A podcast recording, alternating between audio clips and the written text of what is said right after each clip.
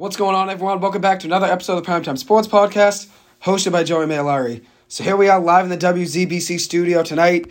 As always, every single Tuesday night from 7 to 8 o'clock, bringing you an hour of sports, whether it's Boston sports or just sports in general, across the all, all four major sports leagues.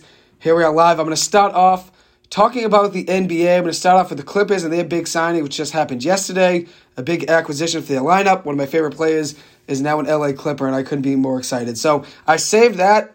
I was going to talk about it on my podcast yesterday. I had a busy day yesterday, though. I had an exam today that I had to study for all day yesterday, and even woke up early today to study for too as well. So I didn't get to record an episode yesterday when it happened. I usually like doing like a breaking news episode whenever something big happens like that, especially to the degree it was for me knowing that Russell Westbrook, who is an LA Clipper now, is one of, is one of my favorite basketball players. So just seeing him in a Clippers uniform is going to be unreal. Uh, and I wanted to do an episode yesterday, as I said, just got too busy studying, so I never got to it, unfortunately. But I'm happy to be able to give you uh, my thoughts on that signing. I'm going to start off with that. Then we'll talk a little bit about the NBA breakdown, NBA All Star Weekend. I'll talk about the NBA All Star game and the defense, which uh, there was a lack thereof. I mean, there's no defense at all. I feel like anybody could have been out there and, and, and made a couple shots with no defense at all. I'm going to talk about Mike Malone's comments, Jaylen Brown's comments, and Stephen A. Smith's comments. I'll talk about all three of those and give my thoughts on what each of those three people had to say about the All Star game overall. In addition to that, I am going to move on from that after and talk about uh, the All Star game and other sports. So I'm going to talk about the NBA and what they did, and talk about the NFL and how the Pro Bowl was a little bit different this year, a little bit different format, but it was better than it was in years past. And obviously, the Pro Bowl is a lot different than the NBA. The football is a lot more physical, so you have to figure out a way to make sure the players can stay safe. And at the end of the day, that's what they ultimately chose to do. The NFL ended making it a flag football game since no players really wanted to hit, especially after the season ended. Nobody wants to risk getting an injury going into the offseason, then potentially miss time going into next season for just a meaningless All Star game. So, I give my thoughts on the All Star games overall. And then after that, I'll move on to talk about the NFL. I'll talk about Daniel Jones, Saquon Barkley, talk about the Patriots and potential targets for them in free agency, and also talk about some news across the NFL, where Aaron Rodgers is going to end up, where Lamar Jackson is going to end up. Is Justin Fields going to be traded? Is he going to stay in Chicago? I'm going to break all that down probably at the end of the episode, and then also I'll talk about some college hockey as well, uh, with Northeastern getting a couple big wins over the weekend, or one big win over the weekend. Obviously, winning the Beanpot last weekend, but they beat the University of Vermont on Saturday night at Vermont at the Gutterson Fieldhouse. I was there with Mark Walsh, Cap Curley, Joey Hosey, Paul Gerard, and Ryan Walsh.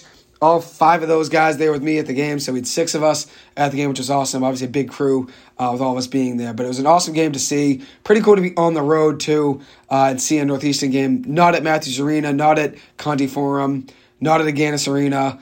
It's cool to see a different rink you've never seen before. So Northeast got a big win uh, in that game. I'll talk about that. Talk about BC hockey. They're actually on a three-game win streak right now. They're starting to get hot as well. And there's still a lot of time left in the season, even though it's four games left. The reason I say there's a lot of time is because you still have some games that you can make a run in the Hockey East tournament. BC probably has to win the Hockey East tournament to try to make uh, the Frozen Four tournament, since they probably won't be a bid, an at-large bid in the pairwise rankings, but Realistically, for Northeastern, though, it helps having the Hockey East tournament since even if they were not to win the Hockey East tournament, if they go on a run and maybe make the semifinals like they did last year, they probably will make it in yet again. So there's only four games left in the regular season for all of those teams uh, in the Hockey East. Northeastern will be playing UMass Amherst a home and away. Home uh, on Saturday night at Matthews Arena. Friday night will be at UMass Amherst.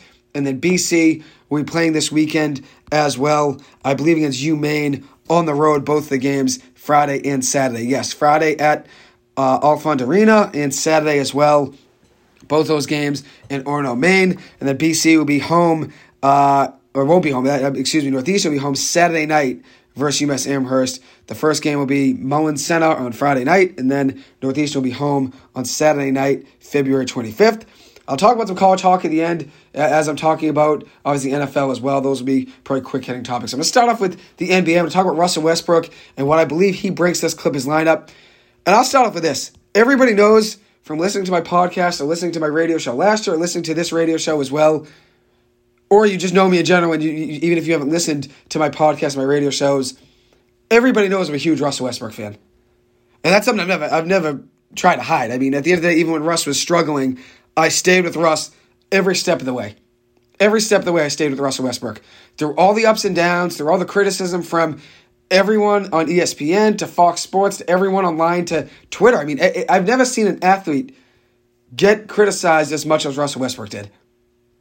I mean, it was like every time the guy missed a shot, if you went on Twitter, it would be all over Twitter, and everyone would be retweeting it and calling him Westbrook and in, in making fun of him for taking a tough shot and obviously missing it. At the end of the day, basketball players are going to miss shots. That's a reality. Jayson Tatum bricks a couple threes every night. No one talks about that. That's not on Twitter. That's never on Twitter. No one's ever talking about that. But when Russell Westbrook makes a miss, it's shouted at the rooftop. It's shouted mountains and mountains high every time Russell Westbrook makes a miss. The criticism Russell Westbrook gets is exponential compared to any player in the NBA.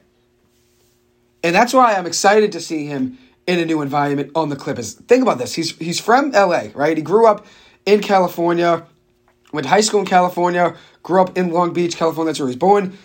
Went to UCLA, tried to go to the Lakers. Thought maybe you know he could maybe win a championship in LA. Growing up, being a California player, uh, California kid, you probably want to win a championship for your home state, right? That's just a reality. Obviously, it didn't work out for the Lakers, and I don't blame Russell Westbrook for that. I don't. I think there's a lot of factors that went into that team not getting to where everyone thought they would.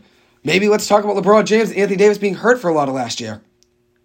They could never stay on the floor and never be healthy. Russell Westbrook played just about every single game last year. 78 games before, I believe, the last three games of the season, they shut him down. But he finished last season averaging 18 points a game, 18 and a half points, 7.4 rebounds, 7.1 assists, a steal per game, and shooting 29.8% from three and 44% from the floor. Obviously, look at those stats, yes, you don't want him shooting 29.8% from three and 44% from the floor.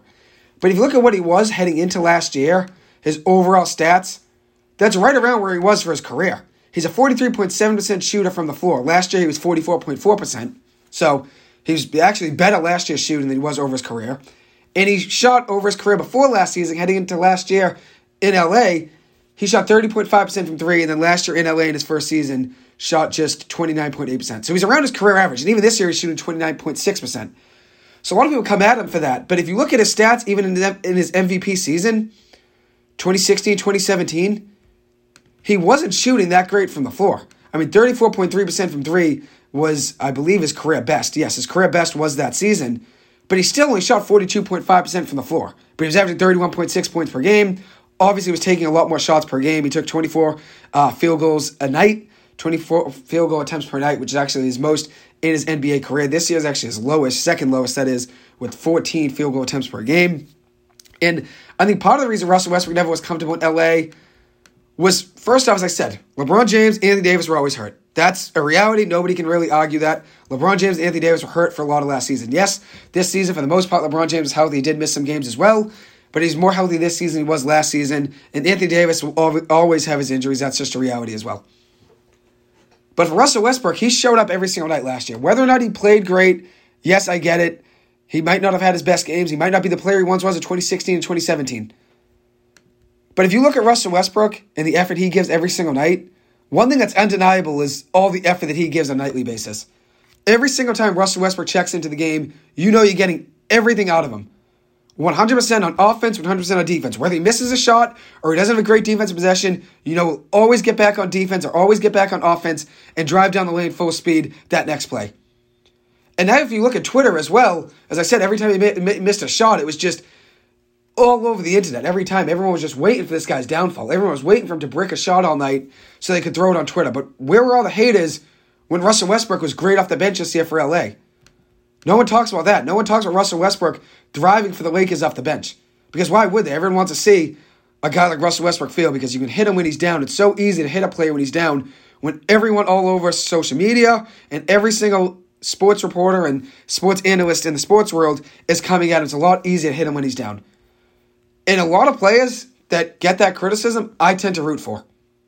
Daniel Jones, I was always a fan of which I think I became more a fan of him because everyone was always hating on him and he was showing up to the facility every single day at 6 or 7 a.m., the first player in the facility and the last player out every single morning, every single night during the season over the last few years.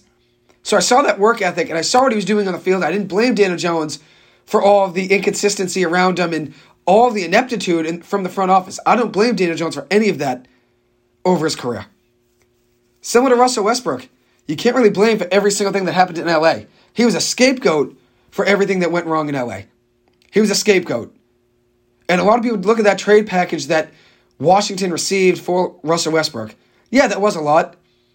But at the end of the day, you got to look at it. LeBron James signed off on that. There's no trade that the Los Angeles Lakers will make, nor will there be a signing that the Lakers make, nor will there be a sign that the Lakers make that LeBron James will not sign off on. I just repeated what I just said a second ago since my recording stopped uh, just a second ago, so I apologize for repeating. But there's not going to be a signing that the Lakers make that LeBron James isn't with. And so that Russell Westbrook trade, LeBron James 100% signed off on that. So ever going to talk about the Lakers front office and how they failed LeBron James and Anthony Davis? Well, LeBron James and Anthony Davis definitely signed off on getting Russell Westbrook. And if you look at the Western Conference and what they were, what the Lakers looked like a couple years ago after they won the finals, that was a broken team in 2020. A broken team in 2020, 2021, that season. So the Lakers thought was thoughts were was okay, let's trade what we have left, all the dead weight we have, Montrezl Harrell, Kentavious Caldwell Pope, Kyle Kuzma, even though Kyle Kuzma's playing pretty well this year for Washington. Let's trade all those pieces and let's get Russell Westbrook since what Russell Westbrook was doing in Washington in 2020 and 2021, that season, that one season he was in Washington, his age 32 season, he played very well. 22.2 points per game, 11.5 rebounds per game, and 11.7 assists per game. And that was actually Russell Westbrook's fifth season, or fourth season, that is, averaging a triple double over his career. That's pretty impressive. Four seasons he had in the NBA, over a five year period, he averaged a triple double from 2016 to 2021. So nobody can de- deny Russell Westbrook's talent, and nobody can deny what he gives you on a nightly basis. If you look at Russell Westbrook's last game with the Lakers, which came a few weeks ago now, when LeBron James broke the scoring record in LA, uh, the all-time NBA scoring record. As a member of the Lakers, obviously being able to break that when Kareem Abdul-Jabbar held the record, obviously that's monumental on its own. But I think Russell Westbrook, LeBron James, everybody wanted to win that game too. Even though LeBron James breaking that record is obviously a great accomplishment, LeBron James is the greatest of all time, in my opinion. You still want to win that game. And you know the only player playing in the fourth quarter at the end of that game that was trying hard was Russell Westbrook. They lost to the Thunder that night. This was February 7th, so two weeks ago from tonight, actually, on the dot. Westbrook finished that game 10 to 19 from the floor, 4 7 from 3, 8 assists, 4 rebounds, 2 steals, and a block to go along with 27 points in 28 minutes of action and he had 14 points, I believe, in the fourth quarter. That was his last game as an LA Laker, and he was given everything he had because obviously he wanted LeBron James to win on the night that he broke the NBA all time scoring record. So I don't blame Russell Westbrook for everything that went wrong in LA. There was a lot of things wrong with that team. From having the wrong head coach, Frank Vogel might not have been the problem, but he might not have been the solution either. They did win an NBA Finals with them, but he might not have been the solution with the team they had. You had Anthony Davis, LeBron James always hurt. You had a lack of shooting. LeBron James had no three point three point shooters around him. So it forced some bad shots late in games. And if you look at the Lakers team now, they that's what they did at the trade They, they went and got some guys that could shoot, D'Angelo Russell included. They started getting some shooters around LeBron James. And do you know where Russell Westbrook's going now? The LA Clippers, who are fifth in the NBA in field goal percentage from three fifth in three point field goal percentage in the NBA this season. So now Russell Westbrook will have a chance to thrive. He'll be able to drive and kick it out, and he'll have shooters around the perimeter, including Kawhi Leonard, Paul George, Norman Powell, among others, Nick Batum, just to name a few, Terrence Mann. He's going to have options when he drives down the lane. And that's one thing Russell Westbrook still does. He, he can still get to the cup just as good as anyone. Whether he finishes or not, obviously doesn't happen every single time he gets to the rim. Where he finishes, obviously, is a question. But the way he throws himself in air still and will go up in the air and around guys, every single layup he takes, for the most part, is never easy because he's doing an acrobatic move in air. So that's one thing that field goal percentage doesn't account for. It doesn't account for the difficulty of the shot that Russell Westbrook does take a lot of time. Yes, his pull up game from three and his jump shot isn't great, but a lot of his layups are still tough shots because he's driving full force down the lane, going around a couple guys in air and taking contact at the same time. But now I'm going to talk about how Russell Westbrook fits in this Clippers system, why I'm not worried at all. I think this is a huge signing for the Clippers. And if you look at my favorite players in the NBA, my top three are all LA Clippers. Paul George, Terrence Mann, and Russell Westbrook, all three of them are now on the Clippers. And my top three after that, my bottom three after that, I guess, my next three, I should say, not my bottom three. My next three after that, four through six, De'Aaron Fox, Tyler Herro, and LeBron James. So there you go. There's my top three and my next three. I love Tyler Herro. I love LeBron James. And I love De'Aaron Fox. And Jimmy Butler's in that conversation as well. And there's probably some plays I'm missing as well, since it's tough to really think on the spot here who your favorite players are. Those are my top three. Right there. And they're all on the Clippers. Terrence Mann, Paul George, and Russell Westbrook. And one thing people tend to forget is that the last time Paul George and Russell Westbrook were on the same team, Paul George averaged career highs in points per game, rebounds per game, steals per game, three pointers made, and free throws made. And he was also the steals leader in the NBA that season, first team All NBA, and All NBA defense that year. So Paul George thrived with Russell Westbrook, thrived. And this all came in the 2019, uh, 2018 2019 season. His second year in OKC before getting moved or to the LA Clippers, yeah, getting moved into trade with LA. That season in Oklahoma City, 77 games played, averaged 28 points per game, along with 8.2 rebounds, 4.1 assists, 2.2 steals, to go along 48.4% shooting from the two point range, 38.6%, 38.6% from three, and 43.8% from the floor overall. And Russell Westbrook was great that season as well. In that season, 2018 2019, he averaged 22.9 points per game, 10.7 assists, 11.1 rebounds, shooting 29% from three and 42.8% from the floor overall. Also picking up 1.9 steals per game. So Russell Westbrook and LeBron James, uh, Russell Westbrook, excuse me, and Paul George played very well together the last time they were on the same team in 2018 2019. In 145 games together, two seasons where Russell Westbrook and Paul George were together. Russell Westbrook averaged 24.1 points per game, 10.5 rebounds, 10.5 assists, 1.9 steals, and was a one time All NBA second team selection. Paul George in that same 145 game stint 24.8 points per game, 6.8 rebounds, 3.6 assists, 2.1 steals, a one-time All-NBA first team, one-time one-time All-NBA defensive first team, 2018-2019 steals champion in the 2018-2019 uh, season he was an MVP finalist. And you look at Russell Westbrook's career overall, and this is what he did with Paul George, and obviously they had a lot of success together in OKC in those two seasons. But you look at Russell Westbrook's career overall, 2016, 2017 MVP, was on the NBA 75th anniversary team. He's one of the best players to ever do it. 1000% is a Hall of Fame player. Three time NBA assist champion, nine time All NBA selection, two time scoring champ, and a nine time All Star selection in the NBA with two All Star game MVPs. Russell Westbrook has had a storied career, and he may not be the player he once was, but the Clippers don't need that. They don't need him to be taking the tough shots with a minute to go that he took in Oklahoma City in that 2016 2017 season, which in that season, it felt like Russell Westbrook every time he took a clutch three, he drilled it. But to point out, one thing that ESPN said was that Russell Westbrook's willingness to fit a role in the Clippers system was built around his playmaking, rebounding, and his toughness. And I'll add in everything he gives every single night.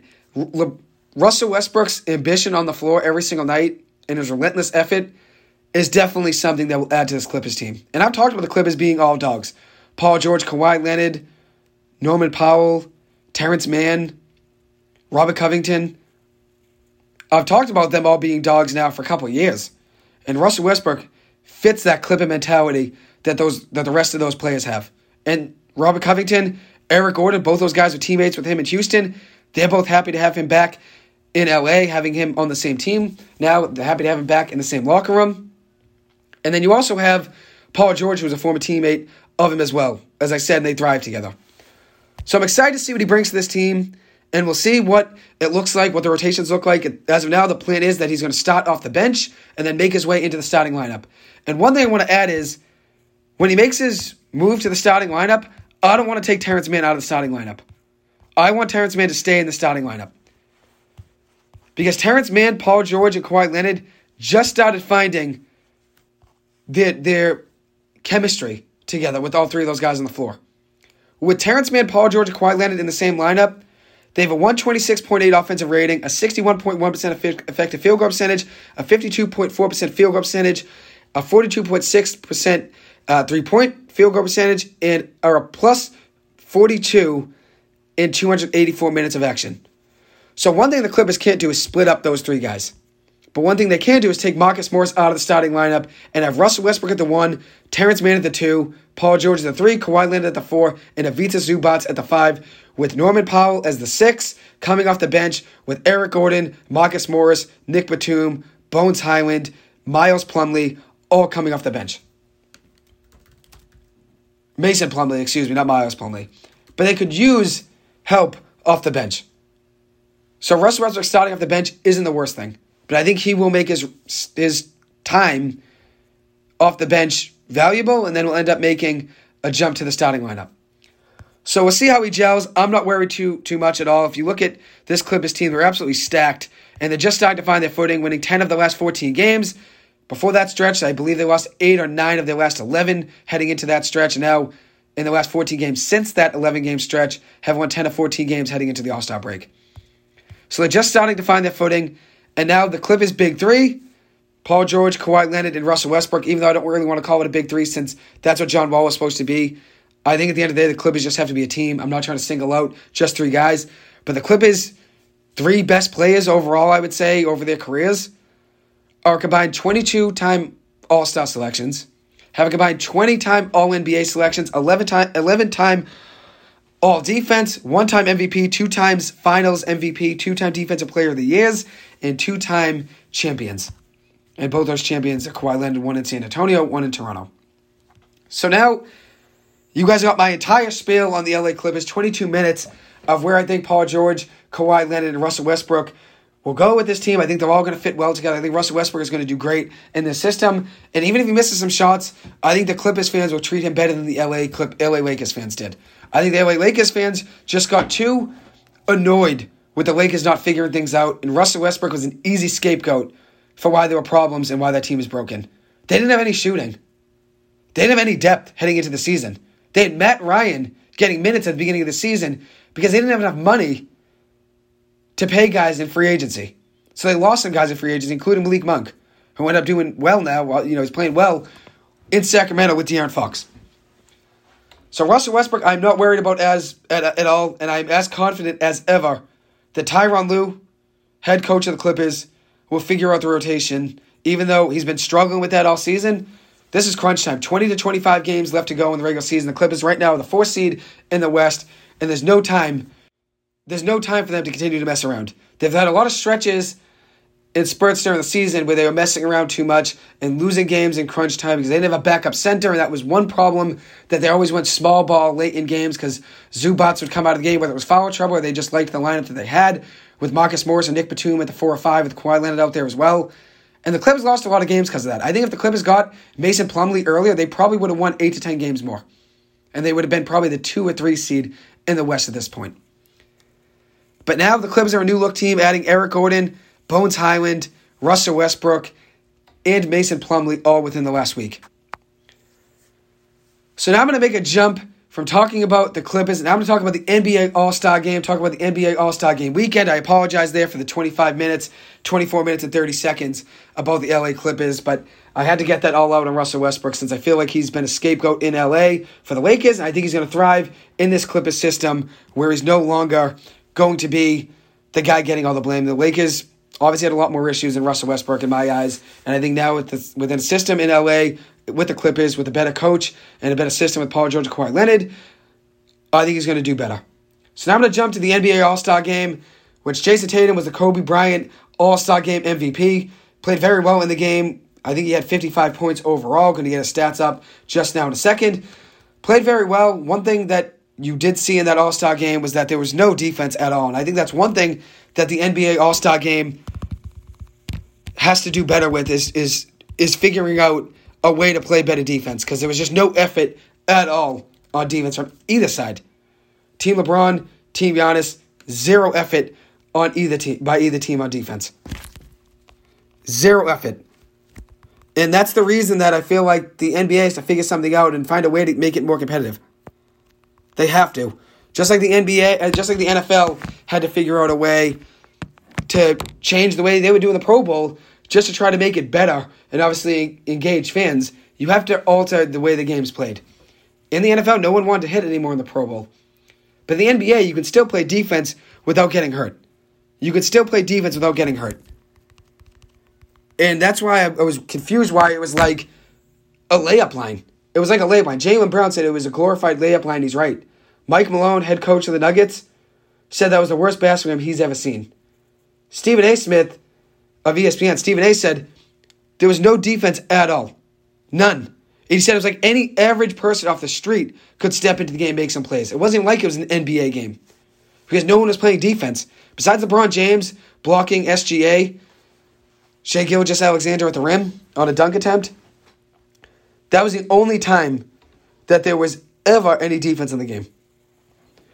Jayson Tatum finished the game with 55 points, 10 rebounds, 6 assists, and 35 minutes of action. Jaylen Brown played pretty well as well in that game 35 points, 14 rebounds, and 5 assists in 25 minutes of action. For Team LeBron, Team Giannis, Jayson Tatum was on 55 points, I said, led them to a win, winning the game 184 to 175, winning the game by 9 points, and outscoring Team LeBron 59 to 49 in the third quarter. That's where they got a lot of their momentum. Outscoring Team LeBron by 10 points there and 7 points in the second quarter. So between the second and third quarter, Team LeBron was outscored by 17 points. So that was a big difference there for Team LeBron. They just put themselves in too much of a hole going into the fourth quarter, and even though they outscored Team Giannis by eight points, really just, really just could not pick up from their deficit. And you look at overall in the game, there were just four free throw attempts overall in the game. Team Giannis was three or four from the free throw line. Team LeBron didn't even take a free throw attempt.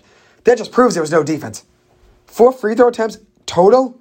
When in the NBA, there's four free throw attempts every minute, it seems like, in NBA regular season games. There were just three blocks overall in the game. 88 points in the paint for Team Giannis, 118 points in the paint for Team LeBron. There were just seven total fouls in the game. Seven fouls, three blocks, and just four free throw attempts. So if that doesn't prove that there was no defense, besides Jayson Tatum going off at 55 points and Team Giannis having Tatum go for 55, Donovan Mitchell go for 40, with Team LeBron having two guys in 32 points or above. They Jaylen Brown scored 35, Kyrie Irving scored 32, and Joel Embiid scored 32. That just proves there was no defense. I think the NBA has to figure something out. It's really just a three point contest for the most part. LeBron's team took 63, hitting 17 of them, shooting 28.3% from three. And the team Giannis was 29 of 66 from three, shooting 43.9% from three point range. Yes, Jayson Tatum played great, but there was no defense at all in that game. 52, uh, 55 points, obviously, is very impressive. Obviously, won the All Star Game MVP, which is named after Kobe Bryant, his idol, so I'm sure he was psyched about that. But there was just no effort at all. And I think even last year there was better effort. There wasn't great defense until the fourth quarter in last year's game. But this year it was just it was just sad to watch, kind of tough to watch. And even though I didn't really get to watch much of it, since I was coming back from Vermont late on Sunday night, I didn't really get to watch too much of it, but I did watch a lot of the recap and the highlights. You could just tell the guys were just in there, just you know, driving down the lane, going for dunks. No one was contesting anything. No one was getting in the way at the rim. No one was getting in the way from the three point line. Everyone was just shooting wide open shots and driving down the lane freely. It was just basically an open shoot around. Just this time it actually counted. You know, they, they actually counted points. So something has to change. And Mike Malone's right. I think it probably was the worst passing game I've ever seen because it was zero defense at all. Zero defense at all. And yes, the 55 points of Tatum is impressive. Yeah, it's impressive. Don't get me wrong. But if you look at what he's going up against, I mean, he was basically just driving down the lane wide open. I mean, there was, there was really no competition at all. And that speaks to the competition that the NBA players probably agreed with, which probably came down to let's not play defense, we'll just take it easy. Because that's what it seemed like. That's what it seemed like. And that's a problem, in my eyes at least. I think that's a problem. Because when you're not playing at all and you're not trying in the All Star game, why do you think a fan wants to watch just, you know, guys driving the lane and dunking? Yeah, it's cool when, you know, you're doing it maybe against guys, maybe there's a little bit of competition, a little bit, you know, of, of spacing in the paint where, you know, people aren't really giving as much space to drive down the lane. I don't think a fan really wants to see just open dunks, open threes from half court. It wasn't really that exciting. I mean, yeah, when you get to watch a guy put up 55 points, that's cool, but you'd like to see a little bit of defense, a little bit of effort. Because just like Jayson Tatum, just like Jaylen Brown said, excuse me, it was a glorified layup line. One thing that the All Star game did that was pretty cool was Team Giannis and Team LeBron did a live draft where they drafted the reserve players first and then drafted the starters after that with Damian Lillard going first overall out of the reserves. And then out of the starters, uh, Joel Embiid was the first overall pick going to Team LeBron. But I thought it was pretty cool the way they did it. Where you have Team LeBron getting the first pick, taking Joel Embiid, then you got Giannis taking Tatum, LeBron taking Kyrie Irving, Giannis taking Ja Morant, Luka Doncic going to LeBron, Donovan Mitchell going to Giannis, Nikola Jokic going to LeBron, and then Lauri Markkanen of Salt Lake, you know, playing for the Utah Jazz. This was in Salt Lake City, so Salt Lake City, uh, you know, fan, you know, crowd was obviously excited to see him play. He was the last pick of the draft, going to Team Giannis. But I thought it was cool they they did a live draft at 7:30 on TNT. I thought that was pretty cool. Live right before the draft, the captains obviously come up and then end up taking, you know, the their picks and whoever they want. This is actually the first time Team LeBron lost. LeBron has never lost an All Star game as a captain. He was 5 0 heading into this year, and Team Giannis gets the best of him now, winning, obviously beating LeBron by nine points and handing LeBron his first loss in the All Star game. As for Jayson Tatum, he had a great season overall for the Celtics. Hopefully, he keeps that momentum going into the All Star, or after the All Star break, that is. And one thing he got, he got to play with was his head coach. Joe Mazzulla was obviously the head coach of the Celtics going into this year as an interim. Now he's actually officially the head coach of the Celtics, getting a de- uh, getting a deal done with them. He's now the head coach, so the interim tag is now taken off. And he was also the head coach of Team Giannis in the All Star game on Sunday night, which is pretty cool. Mike Malone was the head coach for Team LeBron. And Mazzulla obviously got to coach Tatum, and that's probably part of the reason he got to play 35 minutes and got to take all those shots. But obviously, it worked out for Tatum and Team Giannis getting the win. Uh, and now I'm going to talk about the NBA All Star Game festivities, including the dunk contest, which I really didn't get to watch live. I got to watch the highlights, though. Mac McClung ended up getting a win. And one thing about McClung that was impressive is that a lot of his dunks he did on his first try. A lot of his dunks. First round, he had a combined two dunks, 99.8 points, which was the best in the first round. And then his two dunks in the final round, which he was going up against Trey Murphy, who I had winning going into the All Star game, uh, going into the All Star game weekend. I had Trey Murphy winning that slam dunk contest. But Mac McClung did very well. He's a G League player, but stepped in, got the opportunity, and shined, going 50 and 50 in his last two dunks, which was very impressive. And that's a guy that really doesn't really do too much in the G League. I mean, he's not a bad player, has some talent, but he's a better dunker than he is probably a scorer overall. And it's pretty impressive that he got to be in the NBA All Star game and, and, and, got to participate in the festivities. Not the All Star game, he got to participate in the dunk contest during the All Star game weekend representing the 76ers. But I feel like you just got to get better competition for that as well. But I understand why players don't really want to do the slam dunk contest since they really don't want to risk injury. Yes, LeBron James could do it. Yes, Ja Morant could do it. Yes, Zion Williamson could do it. Yes, there's a ton of other players that could do it as well, like Aaron Gordon and Zach LaVine. But I don't think a lot of guys want to risk injury, and that's probably part of the reason they won't see those guys do it. And that's why you see guys like Mac McClung, Jericho Sims, Trey Murphy, and Kenyon Martin Jr. Four guys that aren't all stars, that aren't superstar players, that aren't on really good teams right now fighting for you know big spots in the playoffs. I mean, Trey Murphy and the Pelicans. Pelicans having a decent year. They've been falling as of late. Same thing with the Knicks. They're a playoff team as of now. But these guys aren't superstars on their team or the best players on their team. So it's okay if they were to do it and, you know, risk getting hurt. Obviously, no one wants to see anyone get hurt during the dunk contest. But you never see LeBron James and probably his second to third to last season NBA, maybe his fourth to last season NBA, risking an injury in a dunk contest. You're just not going to see that. Nor will you see a guy like Zion Williamson – who's very injury prone, participating and potentially letting himself get hurt in a dunk contest. Same thing with Ja Morant. He's had his fair share of ankle injuries, you know, rolling his ankle from going up and trying to make acrobatic dunks in games. You're not going to see him do that. Anthony Edwards, he's one guy you probably could see do it maybe. But considering that there's really no other competition, I don't really think any players really want to get involved with it. So we'll see what they do next year, and maybe they'll try to change up the format, maybe try to get you know, more stars involved, try to make it more exciting. But credit to Mac McClung.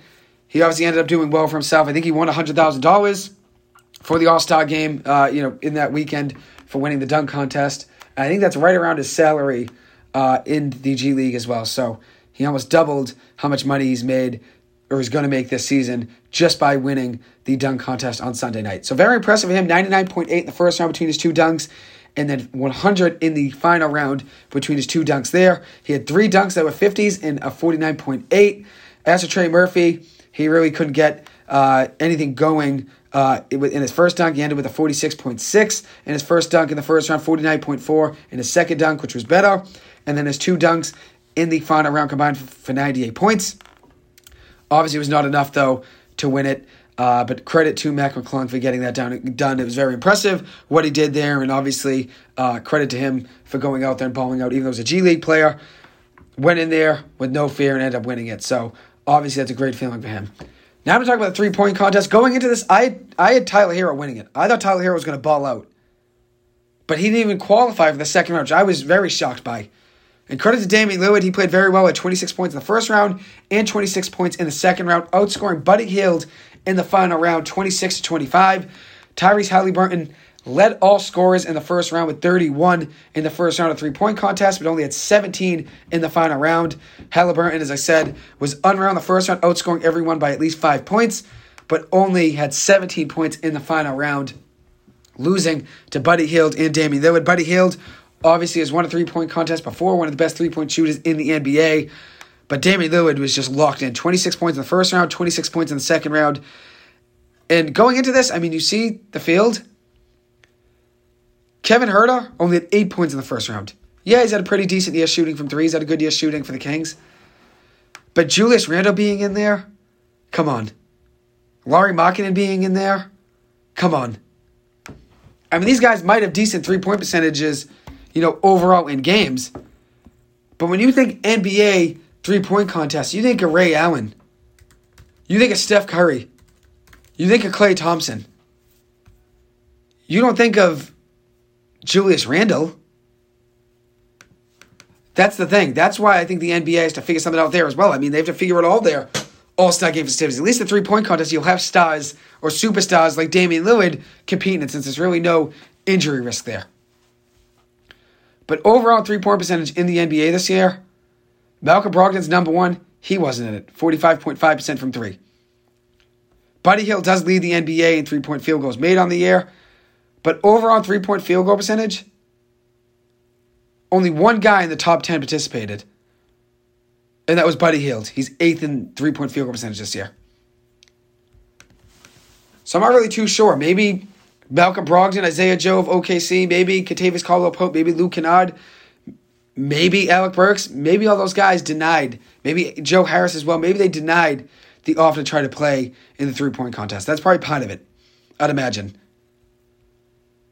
But obviously, you want to see better competition in all three competitions the skills competition, the three point contest, and the dunk contest, and in the All Star game.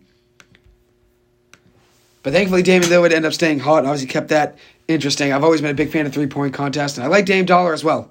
Dame Dolla does get hot, and obviously getting 52 points between those two rounds is very impressive. Outscoring, as I said, Buddy Hield 26 to 25 in a thriller, winning, I believe, is his first three point contest. I believe it's his first one. Let me see here. Just want to make sure I'm right here. Yes, his first one. First one ever. So add that to his all his accolades, seven time All Star, one time All NBA first team, four time All NBA second team, one time All NBA third team, was a rookie of the year and also part of the NBA 75th anniversary team. So that's my thoughts on the NBA All Star weekend. I do think they have to figure something out with the All Star game. I just thought there was no defense at all. I thought the NFL did pretty good with altering their format this year. The Pro Bowl was split up between the AFC and the NFC still.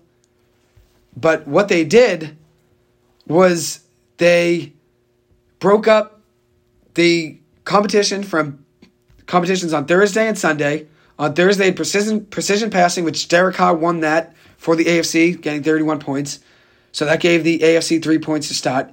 Then there was a lightning round where the AFC won, beating Eli Manning, hitting him into uh, dunking him in the confetti in the final round. Eli Manning ended up falling in uh, getting hit with the confetti. 6 nothing. The AFC were up. And I'm just breaking down what happened in that just because I want to talk about how they altered the format. And then there was a longest drive, which was a golf tournament. Jordan Poyer ended up winning that for the AFC. And then to finish off Thursday night, there was the dodgeball tournament, which the NFC ended up winning, uh, beating the AFC in the final round.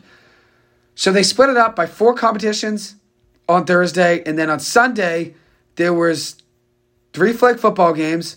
There was a best catch competition, a move the chains competition, a gridiron gauntlet, and a kick tac toe tournament. And obviously the NFC ended up winning that. Eli Manning and the NFC outscoring his brother Peyton in the AFC 35 to 33. Credit to the NFC for winning the last game. Kirk Cousins coming back and leading the NFC down the field to win the game. They were down 21 to 15, ended up winning that game 35 to 33 overall, uh, winning that flag football game, that third game.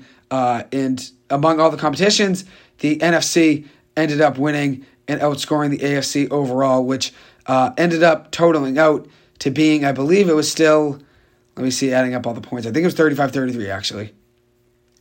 Yeah. I think it was 35 33 among all those points. So, pretty impressive uh, stretch there. I think it was, let me see, 26. So each game was six points. So the NFC ended up winning uh, that uh, by a score 35 to 33, winning in the second half of that. 35-33, pretty impressive. And as I said, Kirk Cousins, Kirk Cousins led them down the field, which is impressive. But I don't know. I mean, I feel like the NFL saw that there was no tackling involved. They said, all right, let's change what we're doing. And even though, I mean, the Pro Bowl still probably isn't going to get as many views as it would if it were to be a legit game with a tackling and everything, I just think the injury risk is too much, and that's probably part of the reason that the NFL had to change it. Because if you look at the NFL and the Pro Bowl last year, there was zero tackles. You couldn't even touch a quarterback. You tapped the quarterback, and it was a tack. It was a sack or a tackle. And in the NBA, they have to figure something out as well. I just thought the way they were doing things in years past in the NBA, where they were trying to change a format and trying to do it where it was the fourth quarter and the teams are playing harder defense since it, since it meant more for charity and obviously meant more overall to the score of the game and who won. I thought that was pretty cool. But they really ditched that idea this year overall and went back to the no defense, just like the NFL and the Pro Bowl did. But I, I thought what the NFL did in the Pro Bowl was pretty interesting this year. You had Eli Manning and Peyton Manning each coaching the AFC and the NFC. Obviously, with all those different competitions, was pretty cool as well. And you also had different players from different teams all competing in different tournaments, whether it was the dodgeball tournament, the longest drive tournament, the best hands tournament, uh, or the best catch tournament it was called, which Amon-Ra St. Brown outscored Stefon Diggs in that. But I thought it was pretty cool the way they did everything. It was more engaging than it was in years past. I think people looked at the Pro Bowl this, you know, that weekend and said, "Oh, it's not going to be really anything to watch," which I didn't think it was really going to be great either. But I knew Eli Manning and Peyton Manning being involved in it. I thought it'd be something fun to watch, and that's why I thought, hey, it'd be something to watch me. And I ended up watching it. Obviously, ended up seeing the NFC win and saw Dexter Lawrence and Saquon Barkley both represent the NFC, which is pretty cool as well. And obviously saw Eli Manning being the head coach of the NFC too. So I thought what they did was pretty cool. I thought the NBA with what they were doing with the NBA All Star Draft, that was pretty cool. But with the no defense, I thought that was just something that has to change. As for the dunk contest, Mac McClung winning, being a G League player and not really having much experience in the NBA, I thought that was pretty cool. Uh, and I thought he really shined in the biggest moment. And he ended up making, you know, a lot of money on that. I think he ended up winning $100,000. Let me see what he gets for a prize. His career earnings before that was $100,000 and he banked $100,000 just winning the dunk contest, which is pretty cool. So, for a guy that really didn't have much to play for and, you know, had a chance of winning $100,000, that, that's what the prize is for a player to win the dunk contest.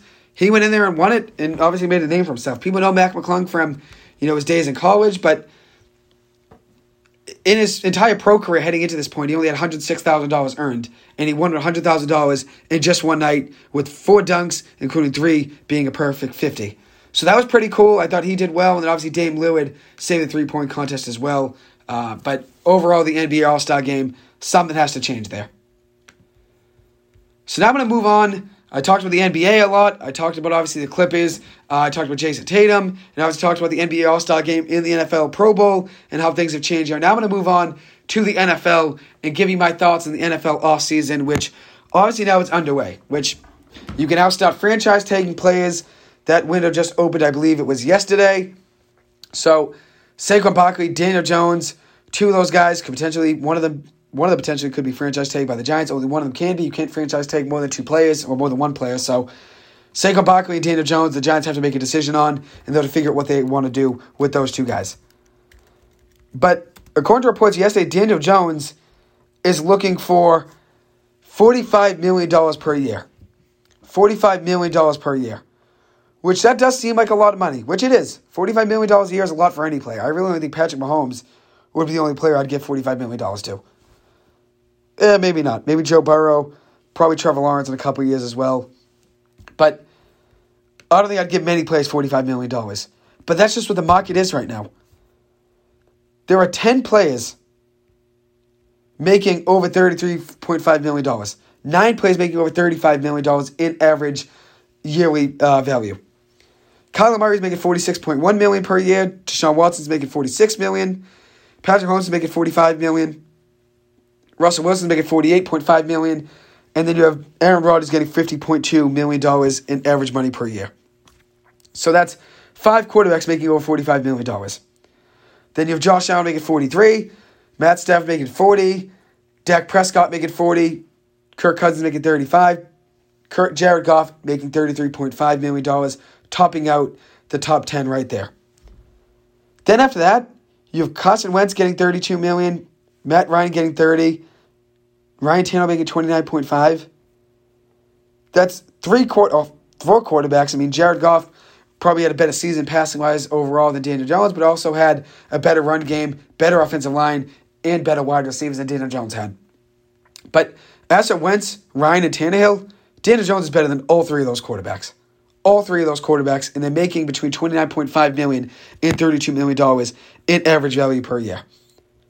So Daniel Jones is going to get at least $35 million. I know I was called crazy a couple weeks ago when I came back from winter break, or probably about a month ago now, when the Giants beat Minnesota in the wild card round. I came back on that Sunday or Monday, I believe was, since it was a long weekend. I came back on that Monday night and went to watch the Cowboys game at the Circle Bar right near BC with a lot of my friends. It was Cowboys Bucks wild card uh, round between those two teams. Tom Brady's last game in the NFL. And I remember saying, I think Daniel Jones is going to get three years and $105 million, $35 million per year. And that was called crazy by a lot of people. But if you look at it, nine quarterbacks making over $35 million, and that's not included, that's not including Joe Burrow, Justin Herbert, Jalen Hurts, and Lamar Jackson. Four quarterbacks, all that are guaranteed to get paid within the next year.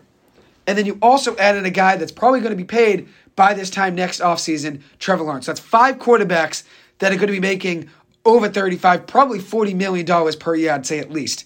Probably around $45 million per year. So if you take all four of those guys, that means there'd be nine quarterbacks making over $45 million in average value per year. And then you have Josh Allen making 43 and Matt Stafford making 40. And Dak Prescott making 40. So you add in those four plays, that means there are 12 quarterbacks, 12 quarterbacks making over $40 million per year. You don't think Daniel Jones deserves to make around $40 million per year. I think $45 million seems crazy if you look at it overall. Yes, I think it looks crazy overall. But that is what the market is set at. The market is set for these guys to make $45 million. And that's the reason I think Daniel Jones will get paid. I think Daniel Jones is going to find himself getting a good payday. Because if you look at it, there are eight quarterbacks right now making over $40 million. There are nine quarterbacks making over 35 million, and soon to be four more of those adding in with Jalen Hurts, Joe Burrow, Lamar Jackson, and Justin Herbert all getting paid, with Trevor Lawrence as well getting paid. That means there'll be five quarterbacks making guaranteed over $35 million per year.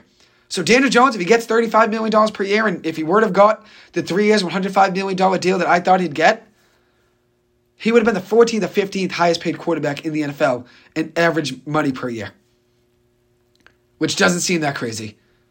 That's just what the market is. Daniel Jones was an econ major at Duke, very smart kid. He knows where the market's set at. He knows he knows he knows econ. He knows what he's valued at. He knows what the quarterback position should get in the NFL today, especially for a playoff team. And what he did this year for the Giants. He knows what it's set at.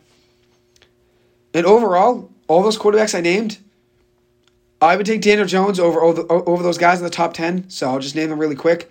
Rodgers, Wilson, Murray, Watson, Mahomes, Allen, Stafford, Prescott, Cousins, and Goff. Among the top 10 quarterbacks they're getting over $33.5 million, it's really the top 11 since Goff's the 10th, but, you know, you have Prescott and Stafford tied for 8th. 7th, really, 7th and 8th. So among those guys making 35 million, I'll cut it off at Cousins. So over $35 million, I would take Daniel Jones over every one of them except for Patrick Mahomes. It sounds crazy. I know. Josh Allen and Daniel Jones, I like Daniel Jones more than I like Josh Allen. So I'm going to roll with Josh Allen. Might sound crazy. I don't care. I'm fine with, with saying that. Josh Allen may have better talent, may have better stats overall, but I like Daniel Jones more as a quarterback. And also, they got to the same position in the playoffs this year, and Josh Allen had a much better team around him. Josh Allen almost lost to the Miami Dolphins with Skylar Thompson as the quarterback. I mean, come on. I, I think Josh Allen and the Bills, I think they're a good team, but I do think they're overhyped, especially heading into this season. They were, I believe, the Super Bowl favorite and obviously didn't live up to the hype. But let's say I'll take let's say you'll take Josh Allen over Daniel Jones based off talent and based off his stats. Because yeah, stats are better than Daniel Jones. He had more touchdowns, obviously, also more interceptions at the same time since he throws a little more. But let's say you take Josh Allen and Patrick Mahomes over Daniel Jones. Are you going to take Dak Prescott, Matt Stafford, and Kirk Cousins over Daniel Jones? I don't know. I mean, it's up to you. I wouldn't. Are you going to take Deshaun Watson over Daniel Jones? I wouldn't. Are you going to take Kyler Murray over Daniel Jones? I wouldn't. Are you going to take Russell Wilson over Daniel Jones? Zero chance. Are you going to take Aaron Rodgers over Daniel Jones? Maybe if it's just based off one season. If just one and done, you're trying to win now, even though Rodgers does end up failing typically in the playoffs, he still, for the most part, puts together a good regular season, you know, combination of stats when he has a good wide receiver to throw to. So I think Daniel Jones will find himself making around $40 million. I think right now he's going to be valued around three years, 120 million, four years, $160 million. It might sound like a lot of money. Not all that's going to be guaranteed. As of now, I would guess $72 million will be guaranteed of that 140 with a lot of that being backloaded probably with the Giants having flexibility probably or probably maybe front loading the first year and then maybe the next couple years be spread out uh, depending on the Giants cap situation how they figure out you know what they're going to spend on in this offseason how they're going to create flex you know cap space but we'll see what they were to do but I think Daniel Jones by this time next year will be probably the 13th or 14th highest paid quarterback in the NFL considering Trevor Lawrence, Joe Burrow, Jalen Hurts, Lamar Jackson, and Justin Herbert will all be getting paid 38 $40 million plus in their next contracts. And rightfully so for Justin, for Jay, uh, for Joe Burrow, Jalen Hurts, both those guys put together great seasons this year. Lamar Jackson obviously struggled to stay healthy. And then you have Justin Herbert, which I'm not the biggest Justin Herbert fan. I think he's a good quarterback, but I think he's overhyped as well. Uh, doesn't even have a playoff win in his career. Lost this year to the Jacksonville Jaguars. Choked that game away, which obviously was a collapse in offense and defense. I think Herbert's a good quarterback, but I don't think he's in the Joe Burrow, the Patrick Mahomes, the Trevor Lawrence category. I don't. I think if I think the NFL, those are your top three quarterbacks heading into the future: Patrick Mahomes, Joe Burrow, and Trevor Lawrence. That's what I would take at least. So we'll see what happens to Daniel Jones. As of now, I think he gets around four years. I'd say four years, one fifty right now. I'd say he gets around four years, 150. That's just a guess. Getting $37.5 million per year. Uh, maybe they meet in the middle. I know he said he wants $45 million per year. He just hired a new agent. Probably part of that being that he probably wants a little more money. The agent probably said you valued around 35 million, and he probably said I want around 45. And I think the Giants probably value him around 35 million. I think they'll probably come to a consensus in the middle, and he'll get around 38, 39 million dollars per year. As for Saquon Barkley, I think the franchise take him, give him one year's ten million, one year ten million. If the Giants were to franchise take Daniel Jones, which I don't think they want to do, it would be a thirty-three million dollar cap hit for this year, with none of it being able to be, you know, none of it being uh, potentially flexible. You can't really flex a player that's on a, a franchise tag. Yeah, the Giants could transition tag him, and it'd get less money, I believe and a team would have to give up two first round picks in order to get him. But I don't think that's a potential. I don't think any team really is going to give up two first round picks for him since you can really try to sign a guy and maybe try to draft a guy, try to find a cheaper option than than try to pay you know two first round picks for quarterback. Because the two first round picks you're trading for a quarterback and the transition tag, you might as well just trade overall and try to get you know a guy in a longer term deal a guy hasn't been signed yet, which we'll see. Maybe maybe Daniel Jones that would be the case, but I don't think anyone's going to trade for him on a transition tag. But we'll see what happens to Daniel Jones, Saquon Barkley. I don't think the Giants want to transition tag Daniel Jones since it's a $32 million cap hit and they're going to have to figure out what they want to do in the offseason there and, and obviously have to create cap space. I think they have 46 million right now in cap space, but 32 that would be taken up by Daniel Jones. So I think Saquon Barkley would transition tag. Daniel Jones will get a long term contract, and we'll see where the Giants go from there. As for the Patriots, I'm going to talk about them for a couple minutes now and talk about what they're going to do in the offseason. I think the Patriots' main priority is finding a wide receiver one. Obviously, going into the offseason, I think an offensive coordinator was a big deal. You get Bill Bill O'Brien. That's great. Obviously, he's had some chemistry with Mac Jones at Alabama. Knows Bill Belichick very well. Obviously, worked with Nick Saban. Obviously, Bill Belichick and Nick Saban are very good friends as well. So, you get a guy that is pretty good friends with Nick Saban, and obviously he was in that system at Alabama and, and flourished there. So obviously, Bill Belichick's going to be excited about that. And then you get a guy that has some experience with Mac Jones, and hopefully be a guy that Mac Jones listens to. The Patriots right now have the fifth most cap space in the NFL at thirty-seven point eight million. They have around 38 million right now that they could obviously free up some more money and try to get, you know, a bigger player in free agency. I think their biggest need is a wide receiver. I think if you look at the Patriots cap space, you have Matthew Judon getting a $17 million cap hit, which is a steal. But then you got Jonnu Henry and Hunter Henry, Jonnu Smith, excuse me, and, and Hunter Henry getting 17 million and 15.5 million. Those are your second and third highest cap hits on your on your cap space. Your second highest and third highest cap hits are two tight ends, which Hunter Henry obviously has had some some t- touchdown success for the Patriots and obviously had some production. But Jonnu Smith getting 17 million, getting 7.63% of the cap is ridiculous. 14% of your cap is going to tight ends. 14%, which is way too much. I think the Patriots are probably going to try to keep their best wide receiver heading into this offseason, Jakobi Meyers. I think he'll get around $14 million, Jakobi Meyers. I value him around, I think he'll probably get, I would probably give him $12.5 million. I think he'll probably get maybe 14 in the open market. Maybe three years, $42 million, what he'll get. I think that's what he'll probably get maybe from the Patriots if the Patriots want to keep him. But I think you need a wide receiver one. I think Jakobi Meyers is a good wide receiver two. But the Patriots have to look for something that can stretch the field and help out Mac Jones. Whether you're a Bailey, Jap- Bailey Zappe fan or Mac Jones fan, the Patriots have to find a way to spread the field and go, go get a wide receiver one. You look around the league, the best quarterbacks, they all have great wide receiver ones to throw to. Joe Burrow has Ja'Marr Chase and Tee Higgins. And also Tyler Boyd is a good wide receiver too. Josh Allen has Stefon Diggs.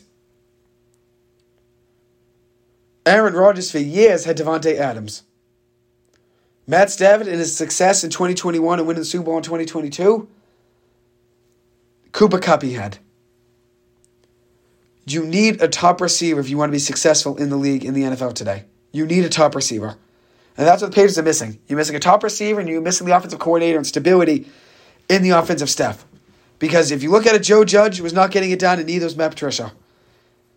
And even though they probably set up to fail, I feel like going into this season, getting a new offensive system when Mac Jones did pretty well, you know, throwing for 22 touchdowns his rookie season.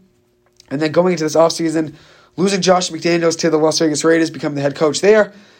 And then starting a new system and trying to use the Shanahan system, I just think the odds were against Mac Jones. And obviously, yeah, he has some character issues, probably, which I don't think he's a bad person. I don't think he's a bad guy. I just think he wants to win. And by character issues, I mean he's not really listening to the coaches since he's probably frustrated with the new system since there's obviously a lot to learn the Patriot system overall, and then you add in a whole new dimension in the Patriot system with it being the Shanahan system. So we'll see what they go get. But I think the Patriots probably have to go get a wide receiver in the open market. Maybe they go trade for DeAndre Hopkins, which I don't think really is which really is likely.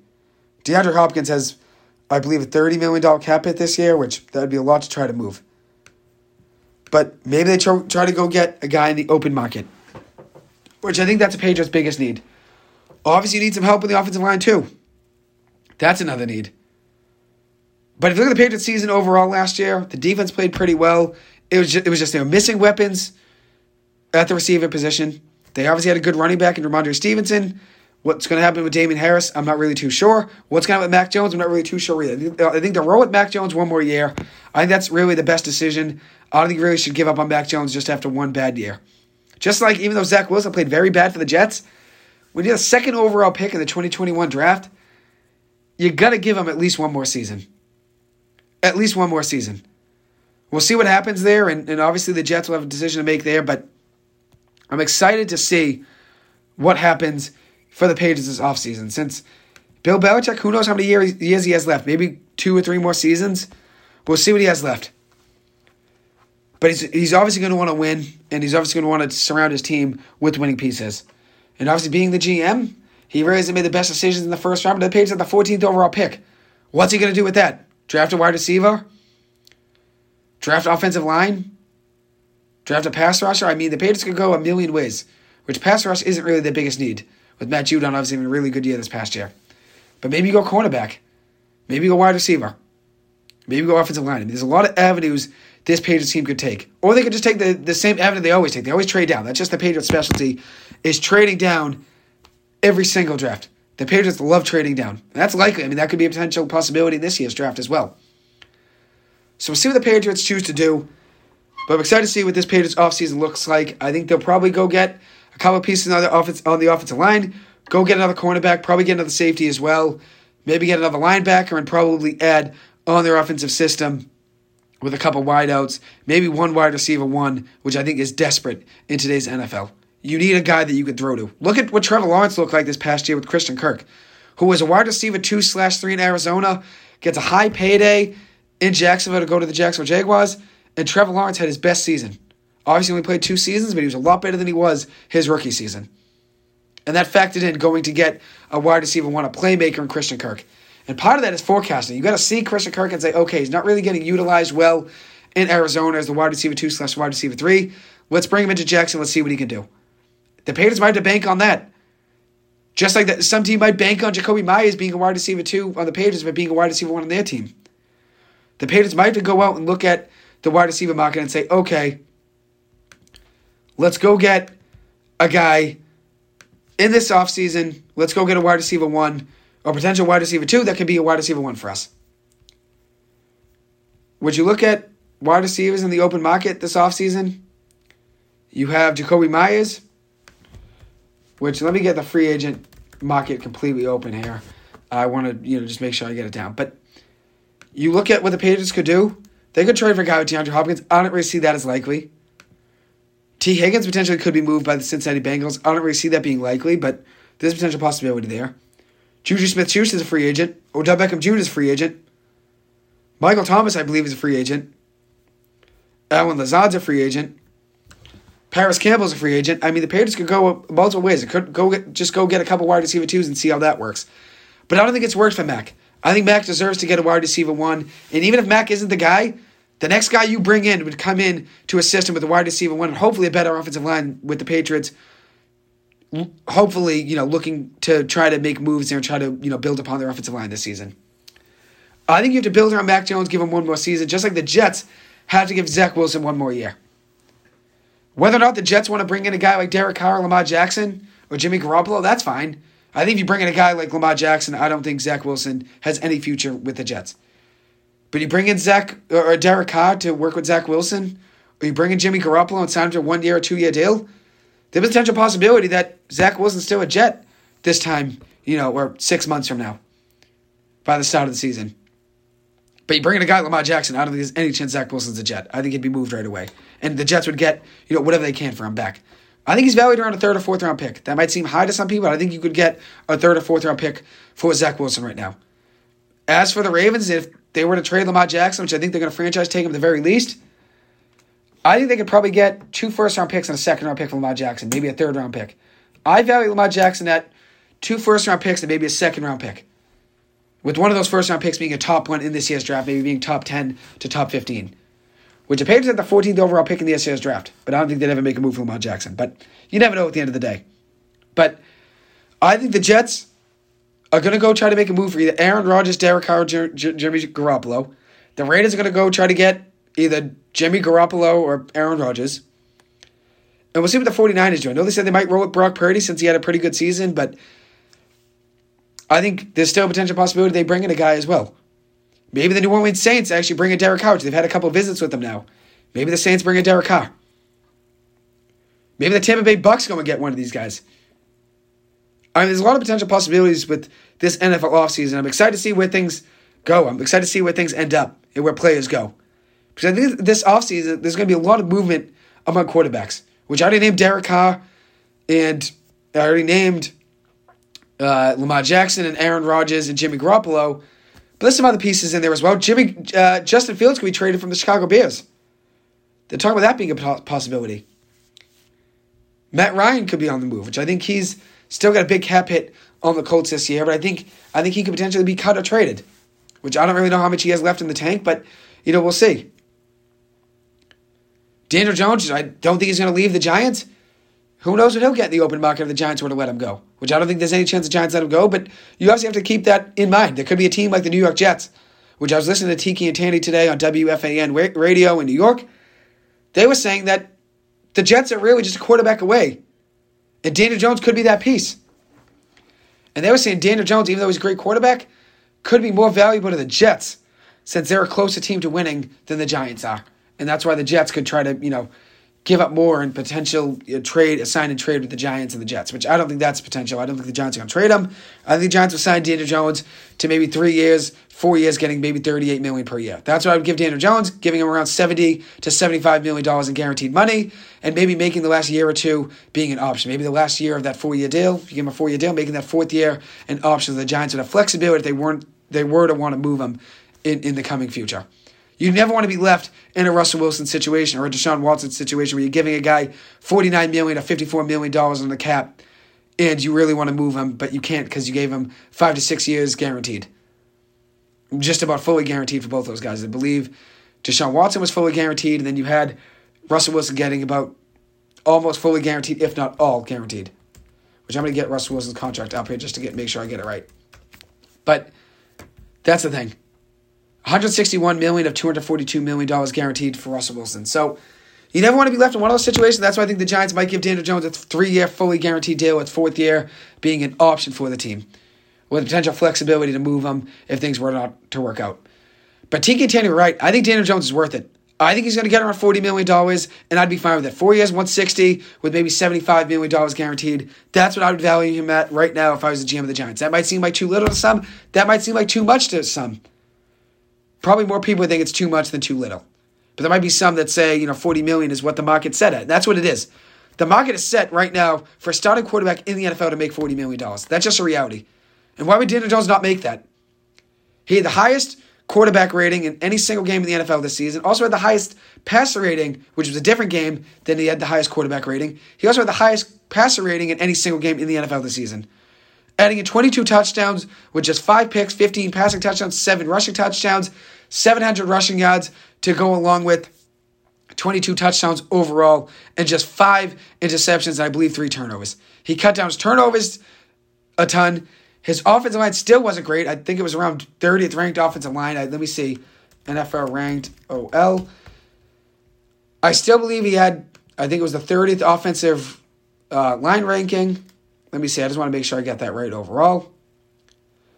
But he also had mediocre wide receivers. I mean, he's throwing to Isaiah Hodgins, who was a practice squad wide receiver in the Bills up until week 10. He's throwing to Richie James, who was the sixth wide receiver in San Francisco.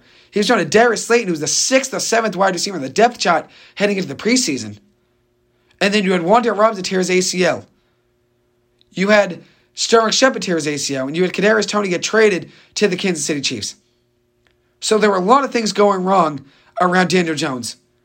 But one thing that Daniel Jones, Saquon Barkley did, they took all the negative criticism around them this season and they balled out. That's why I would sign both of those guys to new deals. And we'll see what the Giants end up doing. We'll see what the Giants end up doing and what avenue they were to go. And I'm excited to see where things end up for the Giants. I really am. So one last thing I want to close with now after the NFL talk, talking about the Giants and the Patriots and you know movement around the NFL, which I think next week will be my first NFL mock draft. I'm going to give a mock uh, mock first round uh, draft. I'm going to give probably you know the top first you know 15 picks maybe uh, give some insight into those. Maybe I'll do four or five before the draft in April and update you guys every week or two. But I'm going to talk about the MLB and talk about the Red Sox really quick.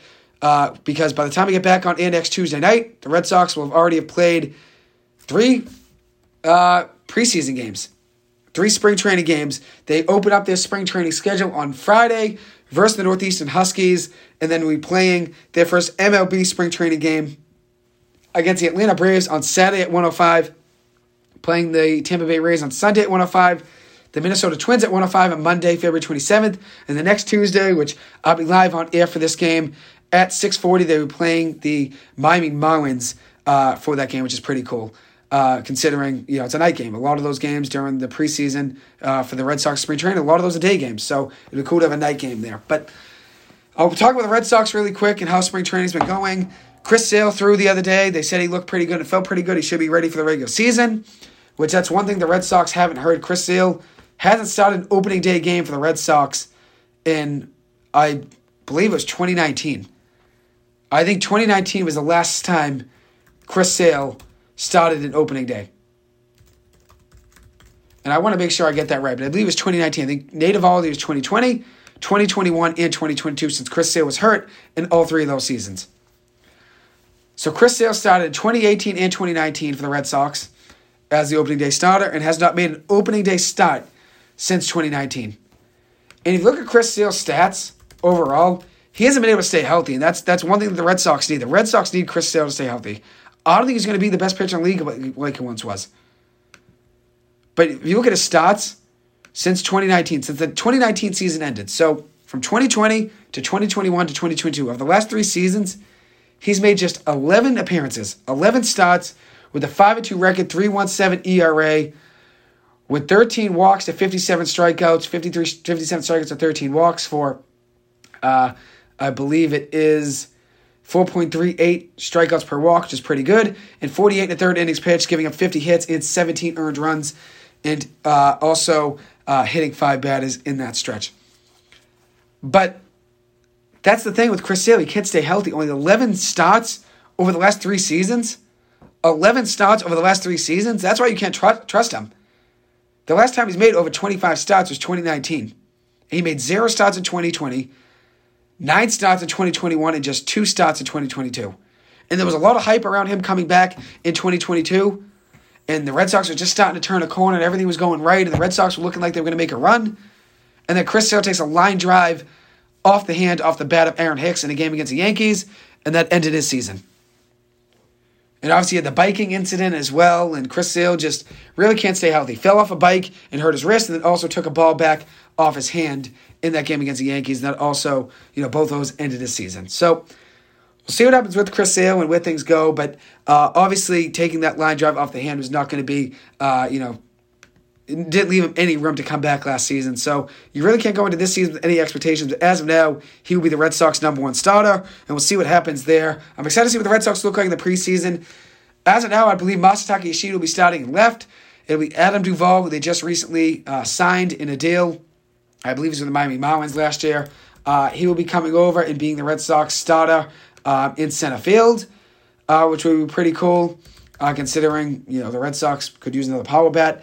Last year for the uh, Miami Marlins, he had, or Atlanta Braves was he played for Miami in 2021. The uh, Atlanta Braves, he had 12 home runs in 12 in 2022 with 36 RBIs and 213 as a batting average.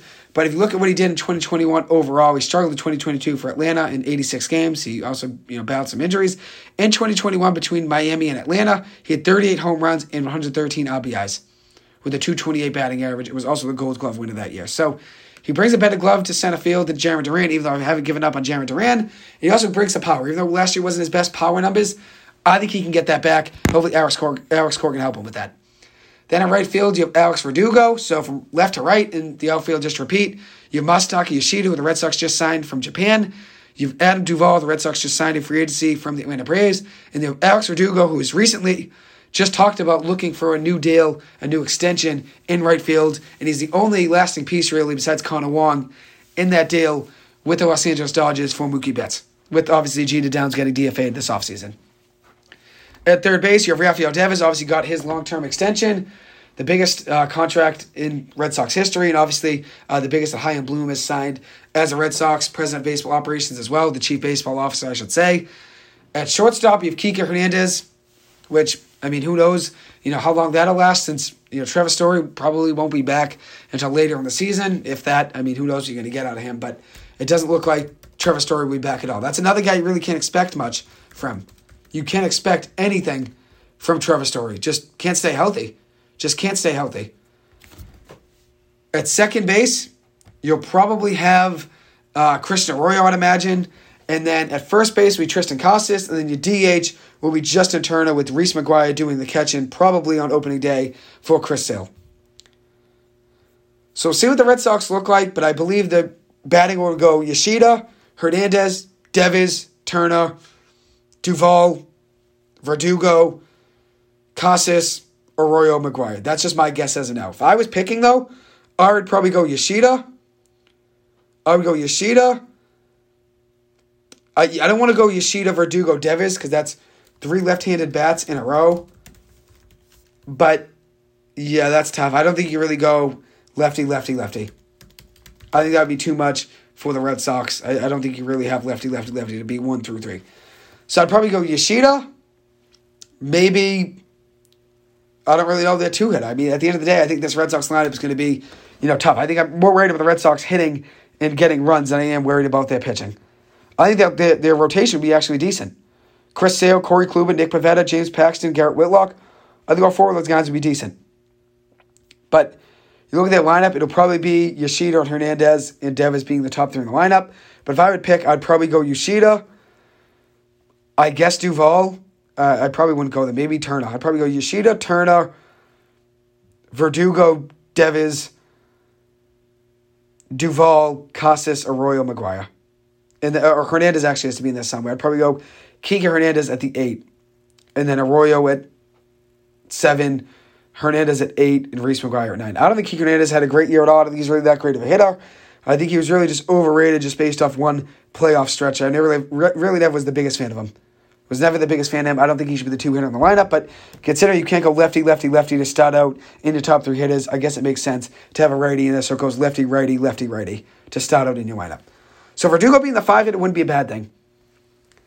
Wouldn't be a bad thing. But I think that two hitter probably could change around, and we'll see what the Red Sox end up going with. But as of now, I'd imagine it'll probably be Hernandez as the two hitter, even though that wouldn't be ideal in my eyes. But Justin Turner is probably a better cleanup hitter than he is a two hitter, and Alex Verdugo, I think, should be the two hitter, but you can have lefty, lefty, lefty, since I don't think the Red Sox want to go with that, and you don't really see that in baseball ever nowadays. So we'll see what the Red Sox choose to do. I'm um, excited to see where they go. Uh, you know, in, in, the future with this lineup. Uh, obviously, there's still a month until opening day, so we'll see what the lineup looks like uh, from now. But I'm see. I'm excited to see where the Red Sox go.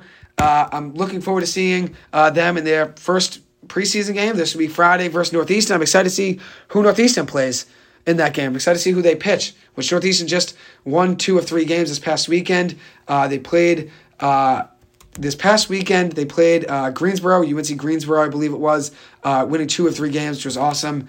Starting out the season on a high note, winning two or three games, winning on Friday eleven to nothing, losing seven to six on Saturday, and then winning game three, the rubber match on Sunday at UNC Greensboro, twelve to nine. They had a pretty good weekend from Mike Sirota. Mike Sirota played very well for that Northeastern team. Had an on base percentage in those three games, six sixty seven was his on base percentage, seven fifty slugging percentage, drawing Six walks, including a hit batsman. Six walks and hits batsman. So he reached base seven times between, uh, you know, hit a hit batsman and a walk.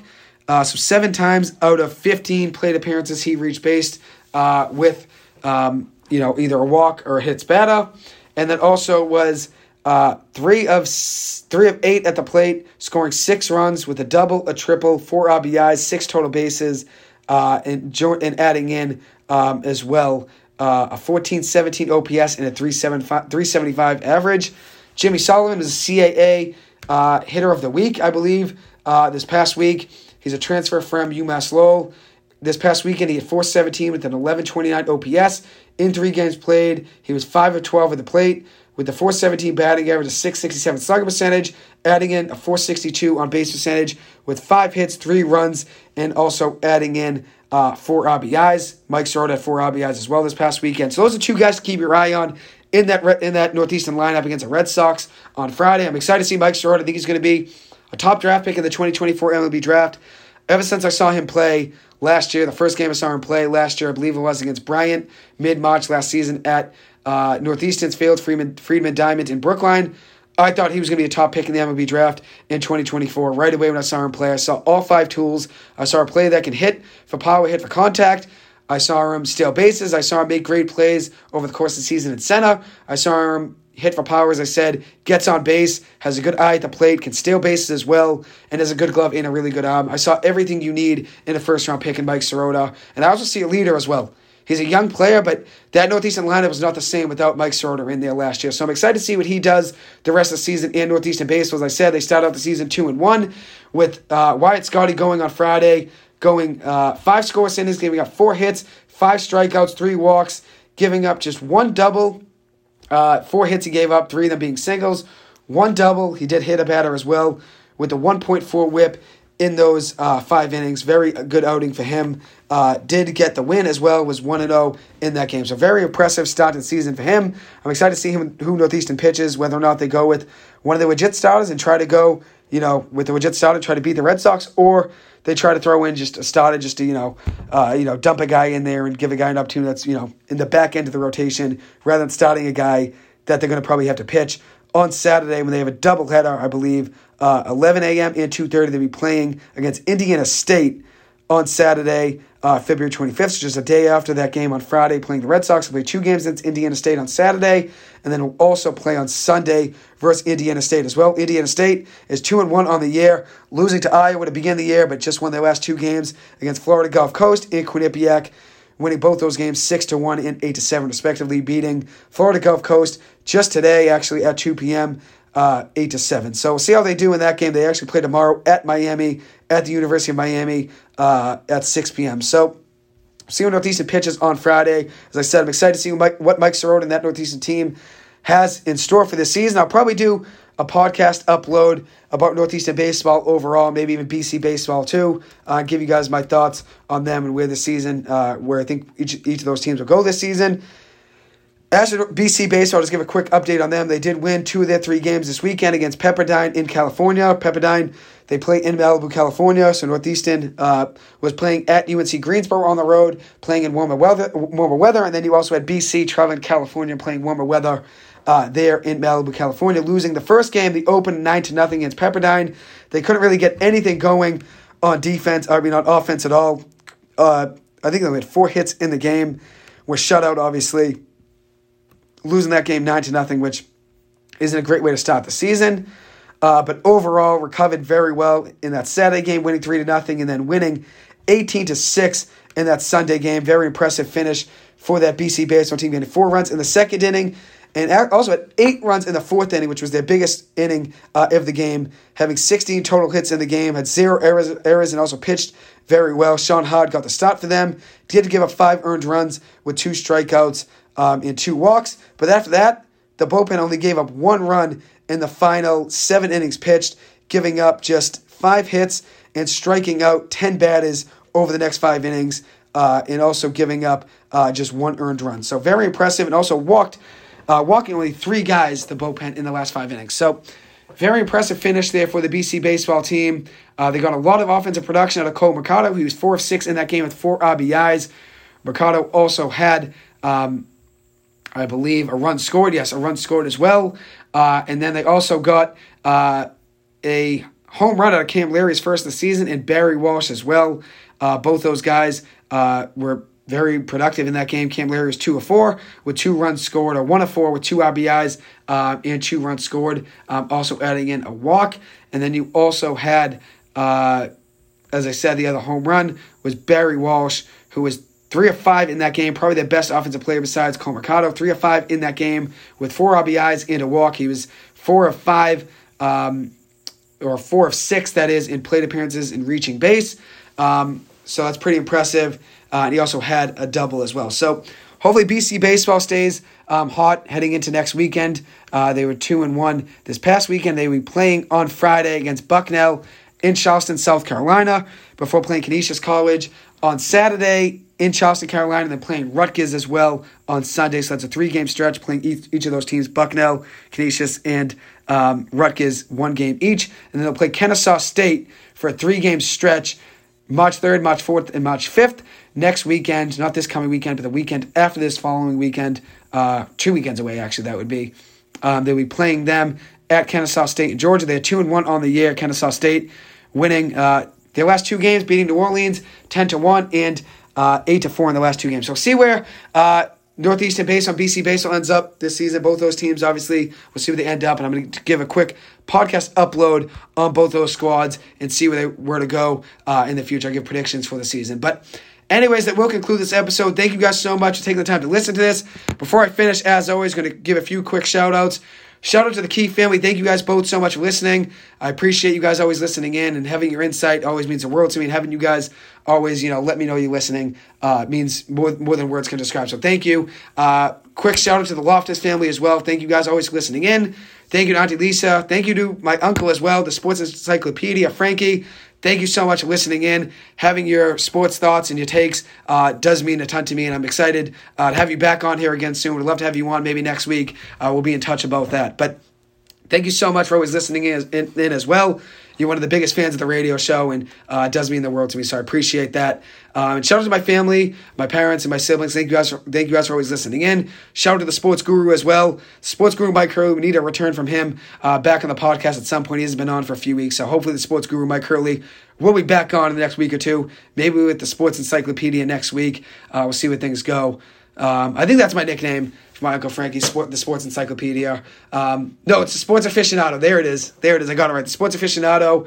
Um, I got that right. The Sports Encyclopedia is Paul from Southie, and then you got the Sports Aficionado, Frankie. Um, so hopefully have all you guys back on within the next week, and hopefully have uh, Brian as well. Uh, as I said, shout out to the Key family. Thank you guys always listening in.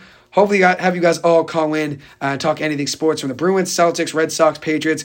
We can talk everything. I'm sure I'm going to be even more Patriots uh, focused over the next few weeks with the offseason and free agency beginning pretty soon. So, I'll keep you guys updated. I'll be back live on air next Tuesday night, February 28th from 7 to 8 p.m. The Red Sox will be playing at 6:40 against the Miami Marlins at that time.